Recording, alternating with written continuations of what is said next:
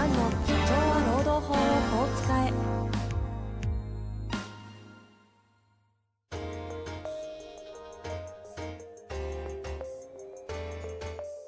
法律の下で展開されるビジネスの世界。ポッドキャスト社長は労働法をこう使えば弁護士の向井蘭が経営者の立場に立って経営者が知っておくべき労働法の基礎だけでなくビジネスに関する法律の問題を分かりやすく解説します。こんにちは、遠藤和樹です。向井蘭の社長は労働法をこう使え。向井先生よろしくお願いいたします。よろしくお願いします。さあ、ということで、今週は特別ゲストをお招きしてやっていきたいと思っております。はい。ご紹介してもよろしいですかね？はい、お願いします。えー早速ご紹介したいと思います。今回ごしょ、えーお招きしましたのは、エグゼクティブコーチングトレーナーの秋山城健二先生にお越しいただいております。秋山先生よろしくお願いいたします。はい。よろしくお願いします。お願いします。まあ、ということでね、お二人はいよくご存知ですし、私は両方とも番組やらせていただいておりますので、あの、久々に肩書き言おうとしたら言えなかったですね。はい。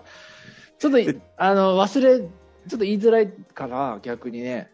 エキ、エク、え、エグです、エグ。エキ、あ、すか。え、えっと、その前にですね、最近ね、エグゼクティブコーチというふうに言い直してるんですよ。エグゼクティブコーチ。まあ、経営者のコーチって感じですかね。ああ、はいエグゼクティブコーチか。はい。そのはいこそ。まあ、ということで、えー向井先生やっていきたいと思うんですけど、はいあの、向井先生も、世の中、どうなんだろう？向井先生の視聴者の方って、そもそもコーチとかコーチングとかっていう仕事を理解してない可能性もある？なことはないんですかね、もう。知ってる人は多いと思いますけどね。もうそうですよね。ええ具体的にじゃあ受けたことあるとか身近でコーチング受けたことあるって人は少ないかな。少ないか。あの、秋山先生が、コアマインドプログラムという、あの、経営者向けのコーチングの、その、メンタルのライズアップみたいなパッケージのものがあるんですけど、それをね、向井先生、もう何年前だ？えーっともう45年前。そんな感じですよね、きですっと。ね。はい。大昔に大昔受けられておりますして。はいまあ、そんな、あの、秋山先生とのご縁なのでね、よく、個の話、個々の話はよく知ってると思うので、今日話していきたいんですけど、はいあのー どうしよう。受けられてどうだったっすかみたいな話。あ、ちょっと待ってください。あいいですよいいですよ秋山先生のしょ自己紹介してもらいましょあうか。そうですねねそう 今私もいつ入ればいいのかってずっと。はいあれ？初めてですか？違いますよねえっとね、うちの番組い一回出させてもらはい一ったこと回出てると思いま出るすよんますでしたね。け？ですかね。はい。はい。知ってるリスナーの方もいらっしゃると思いますね。はいうんはい。でも、でもだいぶ前ですね。うんそうですね。はい。4、5年前だと思う。それこそ。はい。あの、マイク取らないと誰も振ってくれない番組あで、す。そうですね。わかりました。はい。じゃあ改めまして、えっと、こんにちは。秋山城健二です。今、あの、紹介いただいたように、今はですね、あの、肩書きというと、エグゼクティブコーチで止めてるんですね。今までは、あの、トレーナーみたいな名前を付けたんですけど、改めて、まあ、コーチとしてやっています。で、主な仕事としては、そうですね、あの、経営者の方のメンタルを、まあ、サポートするプラス強くしていく、みたいな仕事です。えっと、やはり、こう、物事の判断とか決断をしていくときに重要なことっていうのは、当然、ゴールはどこか、そして何を決断するかも重要ですが、どういう状態でその今の現実を見ていくのか、そしてどういう状態、マインドでそれを決断していくのか、これが決断のこう決定要因に大きく作用していくので、その経営者が決断をしていくためにどのようなマインドを持てばいいかということをプログラムを通して支えているのが今の私の仕事です。という感じですかね。まあ、具体的な話はね、向井先生受けられたので、そういった話もしながら今日話していければと思うんですが、実際、分かりにくいじゃないですか。メンタルって見えないし、わかりづらいですよね分。かりづらいですよね。はい。あの、法律みたいにね、明文化されてるものでもないので。そうまあ、そんな中で、そんなね、こう、分かりやすいというのも変ですけど、こう、ロジカルな世界にいる向井先生がまたこう、全く非ロジックの世界のコいやいやいやーチング受けてみてどうだったんいやですか、あの、逆にね、ロジカルだと思いましたね。あ、逆に？逆に。もう、あの、生まれとか、うん育ちとか、うん親とか兄弟から話が来て、で、それで一つ一つこう聞いていって、組み立てていくって感じでした。ほうほうほうほうんすごくこう、なんか恥ずかしいというか、う。うん。自分の昔のこととか聞かれて、恥ずかしい 気持ちになりながら回答 なりしながらも。してましたね。だからそれで一個一個、当然、あの、ジョーさん予備知識ないので、一つ一つこう、丁寧に聞いてもらってから、うんうんホワイトホワイトボードに一個一個書いてって、うん。うん。で、こう、人となりがこうやって出来上がったっていうのを書いてもらって、で、それで分析していくっていう感じでしたね。ああ、うん手法としてはそういうプロセス。非常にロジカルで、そのね、すごく、すごいんですよ。その赤の他人の話聞いて、うん。生まれとか育ち聞いて、うまくこうまとめていくんですね。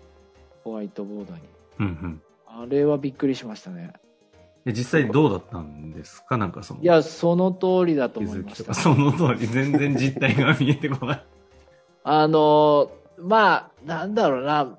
まあ、うんと、僕の場合は兄弟がいて親が当然いるんですけど、えそうなるとまあ、何人目の兄弟で、で、お父さんお母さん何をしてたとかね。そういう話からえ分析をしてもらって、うん。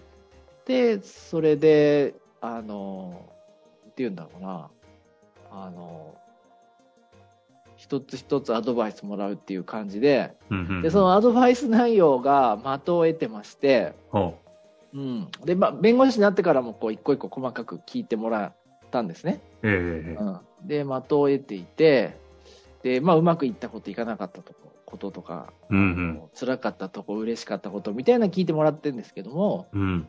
で、的を得ていて、で、僕の場合、こうしたらいいよとか、あんまジョーさんは言わなくって、うーん、で、やっぱりこう、あの、向井さんの場合は、これはまあ、いいこと、いい点でもあるんだけども、ちょっと欠点、人にこうね、いろいろ影響を及ぼす、いい、素晴らしい点でもあるんだけども、こう、場合によって問題を引き起こす可能性のある、あの、そういう、なんだろうな、特徴的な点があるってええ言われて。気になる。そうそうはいはい。いやいや、別に言っても全然構わないんですいや、けど。言えるような話なんですね。あの、すごくよくわわかるのは、昔からそうなんですけど、はいはいはい。まあ、私、別に自分で頑張り屋さんだとは思ってないんですけども、ああ。まあ、やっぱり成長したいとか、みんな、より良い人生歩んでほしいとか、そう思ってるんですね。はいはい。うん。ジョーさんの分析によりはそうなんだと。うん、で、それはとっても素晴らしくって、で、それで仕事もうまくいって、素晴らしいんだけども、ただ、人によってはそれが合わない人が当然いる。るわけですよ。みんながこう成長志向だったり、あの、こう、なんだろうな、より良い、こう、なんか充実した人生を送るために努力してる人とは限らないなるほどね。から、場合によっては押し付けになったり、気分を害したり、人間関係うまくいかなくなったりとか、あまあ、それこそパワハラとかですよね。典型的なあ。例ではね。労働法の先生しながらね。ええま、まさにそうなんですよ。うんうん。になるよって言われて、まあ、とっても思いましたね。まさ、まさにその通りだと。ええあの、結局、うちの事務所ももうどんどん弁護士が、当時でももう7、8人ぐらいいたかな、うんうんいたんですけど、やっぱりいいろいろなんですよね。みんな同じじゃないから。うん。はいはい。同じ弁護士とはいえども、みんな成長力すごそうだけど、そうでもないんだ。いや、そそうでもない。うんで、あの、ただ、じゃあみんな何も考えないで生きてるかってそんなことなくて、でも僕のやっぱ好みがあるわけですよ。うんこうやってほしいとか、うんあの、こういうことやるのおかしいとかね。で、それを結構言ってたと思うんです。と、まあ今も言ってるんですけど、我慢できなくなって、当時はもうもろに言ってたと思うんですけど、あでそれでまあだんだんやっぱ7、8人ぐらいの規模になってくる。と、それについていかいけない、いかない人も当然いて、まあそれで何か問題起きてるわけじゃないんですけど、あの、で、それやっぱりやりすぎると、逆に、あの、マイナス効果が大きいよね、と、こうおっしゃってて、で、まさにそうなんですよね。へえ。ええあ逆逆にこうみんなが伸びない原因になっちゃううーっていうことを思って、なるべく人に、こう自分の考えは押し付けないようにしようと思っています。それはその子供も妻も同じですね。あはい、あんまりこう、しつけないようにしています。まあ、確かにこんな成長意欲の高い、能力の高い上司とか父いたら結いやいや、構辛いですよね。自いや、自分ではね、今でもそうは思ってないんですよ。まあ、ええダメだなってもう落ち込むことの方が圧倒的に多いんですけども、だって健康のために始めたマラソン、足壊すほど走るんですよ。そう、足壊れてますからね、ちょっと、うんきあの、ちょっとやっぱそれは普通じゃないなっていう。確かに。ね、なんかね、ちょっと行き過ぎる。確かに、そんな人いない。まさになんか向井先生のあれですか、取扱説明書を自分で手にしたみたいな感じなんですかね？うん。ですね。あの、まあ、非常にシンプルでしたけどね、そんな、あの、なんか、わーっとこう言言われたっていうんじゃなくて、重要な点だけ何時間もこう、分析してもらって、重要な点をぽつりうん。言われただけだけど、まあ、まさにそうで、ジョーさんはこうしなさい、ああしなさいって僕の場合はないんですよ。の伸ばすために、プラスのためにじゃなくて、うんうんうんまあ、むしろ、あの、人をちょっとね、悪い影響を与えかねないし、人によって合わないこともまああるから、まあ、それは気をつけた方がいいいいよと。よって言われたのと、あと覚えてるのが、先ほどちょっと事前の打ち合わせでもちょっと申し上げたんですが、これなるほどなと思ったのは、やっぱりなかなか向井先生個人の話こんなの聞くの初めてですね。ああ、そうですかう。ん。でも、まあ、資料い一般に言えると思うんですけど、はいはい。あの、こう、お客さんいっぱい来たり、人を雇用できる人って、まあ、それなりにこう、統率力というか、外交的だったりするんで、えーまあ、他人に当然期待したりですね、指示命令したりするんですけど、うんまあそれで、ちょっと問題になる時もあるっていうのと、あとは、あの、事業の人、特に弁護士さんは能力で勝負するところがどうかなって、まあ、ジョーさんはおっしゃってて、ほう、だって能力の仕事だそう。でで、あれ？能力で勝負しちゃいけないの？で。まあでも、ジョーさんあんまりね、気使ってそ、それ以上喋んなかったんだけど、まあ僕聞いて、あ、なるほどなって思ったのは、実際に事務所が弁護士6、7人、7、8人、こう、どんどんどんどん増えていくと、あんまりね、個人の能力の割合が減っていくんですよ。ほうん。サッカーみたいな感じで、あの、1対1も確かにあるんですけど、ドリブル突破とか、基本的にチームプレーでう。うん。ゴール狙うみたいな感じになってきてて、はいはいはい。で、弁護士は特にね、1対1が大好きなんですよね。1対1で突破するみたいな。で、だけど、経営的にあんま正しくないんですよね。ういん。1対1の状況を作んないで2対1の状況を作ったり、いいこう1対1にならないで早くパス出したりとか、なるほど。これ必要なのに、で、テストって1対1なわけですよ。まあそうですね。制限時間があって、問題に向き合うのは自分だけじゃないですか。誰も助けてくれないじゃないですか。協力禁止ですからね。ね、で、結果が出るじゃないですか。で、エコひいきもないし、ところが世の中のこう仕事してると、エコひいきはあるわ、もう偏見はあるわ、一人で解決する問題なんてほぼないですしね。邪魔されたりとか、うん妨害されたりとか山ほどあるじゃないですか。はいはい。逆に言うと助けてもらうこともあるじゃないですか。でそういうのがもう全く違うのに、1対1で突破しようとしてる人が多いって意味だなと思って、まあまさにそうだ、そういう人ばっかだな、特に弁護士は。で、それでいろいろ行き詰まっちゃってる人が周りに多いんで、ああ。あの、いや、なるほどなと思いましたね。この2つは本当強烈に覚えてますね。いまだにじゃあ5年未だに前覚えてます。気づいたことだけど、で気をつける。るようにしていますね。はい。もう、あの、セッションっていうんですかね。あの、その最中に起きた話を、ゲストのあジョーさんをずっと置いて話をしてくださいましたけど、いかがですか？いかがですか？なんか、でもかといって話せないですよね。人の話するわけにいかないし。これってどうは振ればいいですか？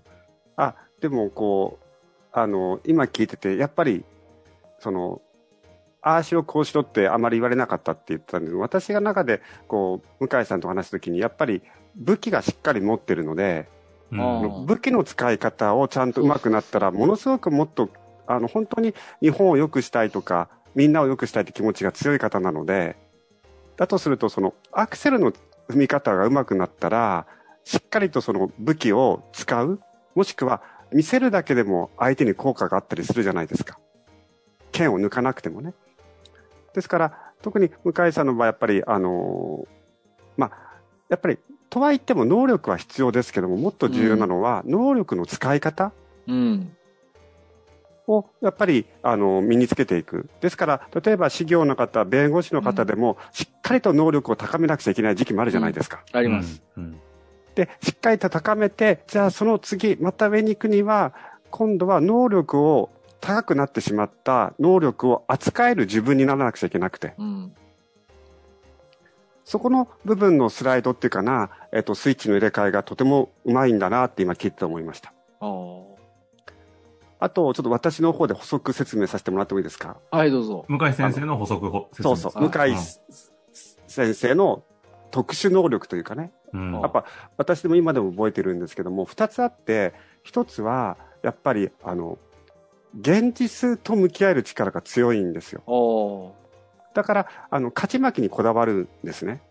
でも、勝ち負けにこだわるためには、何かっていうと、その現実を受け入れないと、うんこだわれないじゃないですか。はい、そうですね。ですから、まあ、勝ち負けにこだわるというよりは、強みは現実を受け入れる力がすごい強い。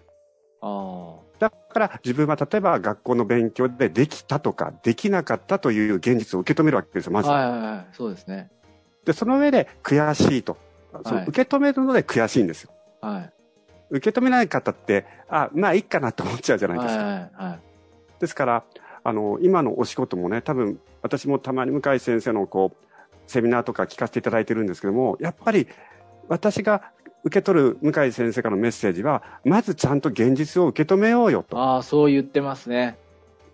言ってます。ですから、じゃあ例えばパワハラにしたって、あなたはあなたの言い分はあるかもしれないけども、は現実としてはそれはパワハラだというふうに認定されるんですよと。い、そうですね。で、そこをに、そこを認識しない限り、戦えないですよみたいなことがいろんなところに出てくるんですね。言ってますね。はい。それはやっぱり小さい時から、例えば自分がスポーツをやった、それに勝った、負けたとかね、はい。勉強で塾に行った、何位に取った。はい。で、順位が重要とか重要じゃなくて、現実はそこにあるじゃんみたいな。はい。そういった意味では、私も経営者をサポートするときにね、現実じゃなくて現実から起こる悩みと向き合っちゃう人が多すぎるんですよ。おー。うん。例えば、例えばなんかプレゼンでね、すると緊張すると。で緊張なんかしてていいじゃないですか。うん、いいですね、別にね。大切なのは緊張してたとしてもどうやってそこで伝えていくんですかっていうところに課題設定すべきなのに、だからマインドを扱う理由は現実と戦うためにマインドを扱ってくださいっていうふうに伝えてるので、はそういった意味では、あの、向井さんは最初からその現実を向き合えると。そうですね。もう一つ特徴的なのが、ちょっとこれ、過去の話、皆さんの前で、はいはい悪い話じゃないので、ちょっとシェアしあ、てもいいですか？どうぞどうぞ。どうぞ。面白かったのが、うん。野球で巨人戦をずっと見てたんですって。はい。で毎日これやってるなと。うん。その時に、その時のね、向井先生の話は、これは何をやってるんだって見たんですよ。うん。つまり、これはどういうルールで動いてるんだと。うん。そんな見方する人いるみたいな。何歳ぐらいの時の話ですか？これは、小学生です。小学生ですね。そんな頃の話するんだ。そう。で、えっと、つまり、きょ巨人戦見ててね、なんかやった、勝った、すごいじゃなく、あれ、そもそもこれどういうルールで動いてるんだ？つまり、物の捉え方が、仕組み、流れから見ていくわけですよ。あうん。で、それを小学校の時からやってるわけですよ。で、そしてルールを教わるんですって。で、ルールを教わって、えっ、と、そしてお父さんに一緒にやるかって言われて、面白そうだからやりたいですと。あ。うん。野球チームに入りたいって言ったんですって、あお父さんに。はい。そしたらお父さんが、超スパルタで有名なチームを見つけてきて、あ、そうそうそう。へでそこで自分で入ったんですって。そう。で、体力的に合わなくて、合わない。合わなかった。辛かった。それでも、そう、やっていくんですよ。で、あ小学校3年間で、野球の練習がハードすぎて、学校で寝てたって言うんですあ、よ。寝てた寝てた。はい。うんもうあの、甲子園行くような子供が、あ、ガチのリトルリーグみたいながガチの、ガチの上手い子供がいっぱいいて、体力もあるから、もうほんとついていくの大変でした。そんな、そうだった。その話知らないですね、当然ですけど。ガチのそんな過去が。ガチ。で、それで、こう、本人曰く、せば補欠どころか千番号ももらえないとか。もらえないもらえない。うんで、で、で、自分はでき、でできない。そうそう選手しか体力ないっつって、結局、自分がそこの場所に入っちゃったのに、えっと、そのレベルにないって言って、えっと、自分を悔しいっつって言って続けたそうなんですよ。うんはいはいはい。だから、やっぱり、えっと、まず仕組みを見ていくという特殊能力と、あとはそこに飛び込んでみて、まあ、言い訳をしないというかね、自分をその場に合わせていこうと言って、そう、ストイックになれる。で、こういう感覚を小学校の人に持ってって、まあ、それが中学、高校でも続いていくんですけども、それが向井さんの中では当たり前になっちゃってるので、はその当たり前という感覚で、他の人に接すると、他の人は辛くなるかもしれませんねというお話をさせてもらえたああ、んですね。そこに繋がるんですね。うん。ああ。い。そうです。ね。おえっしゃる通りね、全然本質の話じゃないんですけど、はいちなみに中学校は野球部やったんですか？あもう、小学生で諦めました。あ、そうなんですね。ちょっとそこだけ気になったんで。なるほど。これどうしようもないと思って諦めました。え、その後何やったか覚えて、覚えてます？って私が言うのも変おだけど。ええいやいや、いや、ジョーさんすごいですね。よく残ってますそうするとね。ね野球とサッカーじゃ無理だと思ったんですってあ、無理無理。絶対。それで選んだのが軟式テニス。そええそうなんですか？う。そう、軟式テニスは、これはなんとかなんじゃないかと思って。でなぜかって聞いたらなるほ、ど。道具をうまく使って戦略を立てられるから、俺でもいけるんじゃないかって、すごいな。あそつまり、ここでは、ー中現実では、学校の部活選ぶときにそんなやついます？う。いると思うけどな今、今確かにサッカー野球やってた人間はいるかもね。バスケ、いや、勝てるとこ狙ってバドミントン行くぞみたいな。うんうん、そうそう。でですからそれは何かっていうと、自分の体力とか、まあ、まあ、運動能力っていう現実も受け止めるわけですよ。現実ありますね。だけど、それでもいいやじゃなくて、それでもそういう自分を受け止めて、じゃあ勝つためにはどうすればいいかっていう、そこから考え始められるんですよね。はい。で、なんだ、ちょっと今メモを見てるんですけども、こう、戦略で、公営で、軟式テニスは単に強いボールじゃなくて、最終的に勝てばいいんだって、うわ、すごいな、みたいそう。それは懐かしいですね。な。ですから、まあ、結局こういうのって面白いのは、ちっちゃい時の話ですけども、やり方というのをこの教わったことないのに自分でそういう思考をしてるじゃないですか。はだから、そこには本質が隠れてることがすごい多いんですよね。い。はい。